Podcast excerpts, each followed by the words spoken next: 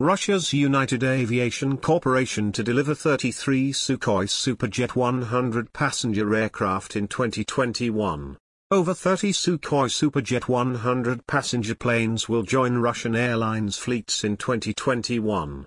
About 200 SSJ-100 aircraft are already flying 2021 plans include the delivery of about 33 Superjet aircraft to Russian airlines large part of the deliveries would go to Aurora Airline.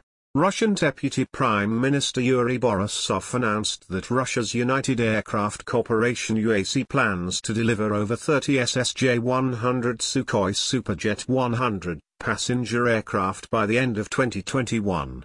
About 200 aircraft of this brand are already flying and this year's plans include the delivery of about 33 Superjet aircraft to our airlines, Deputy Prime Minister said. The official added that large part of the deliveries would go to Aurora, a Russian Far East airline headquartered in Yuzhno-Sakhalinsk, Sakhalin region.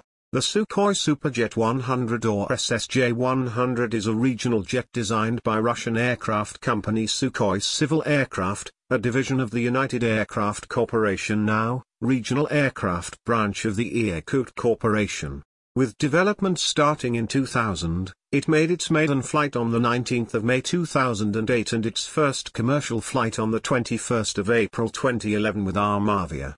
The 46 to 49 ton 101,000 to 108,000 pounds MTOW plane typically seats 87 to 98 passengers and is powered by 277 to 79 kilonewtons 17,000 to 18,000 lbf.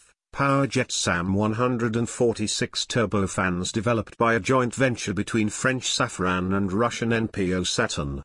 By May 2018, 127 were in service and by September the fleet had logged 300,000 revenue flights and 460,000 hours.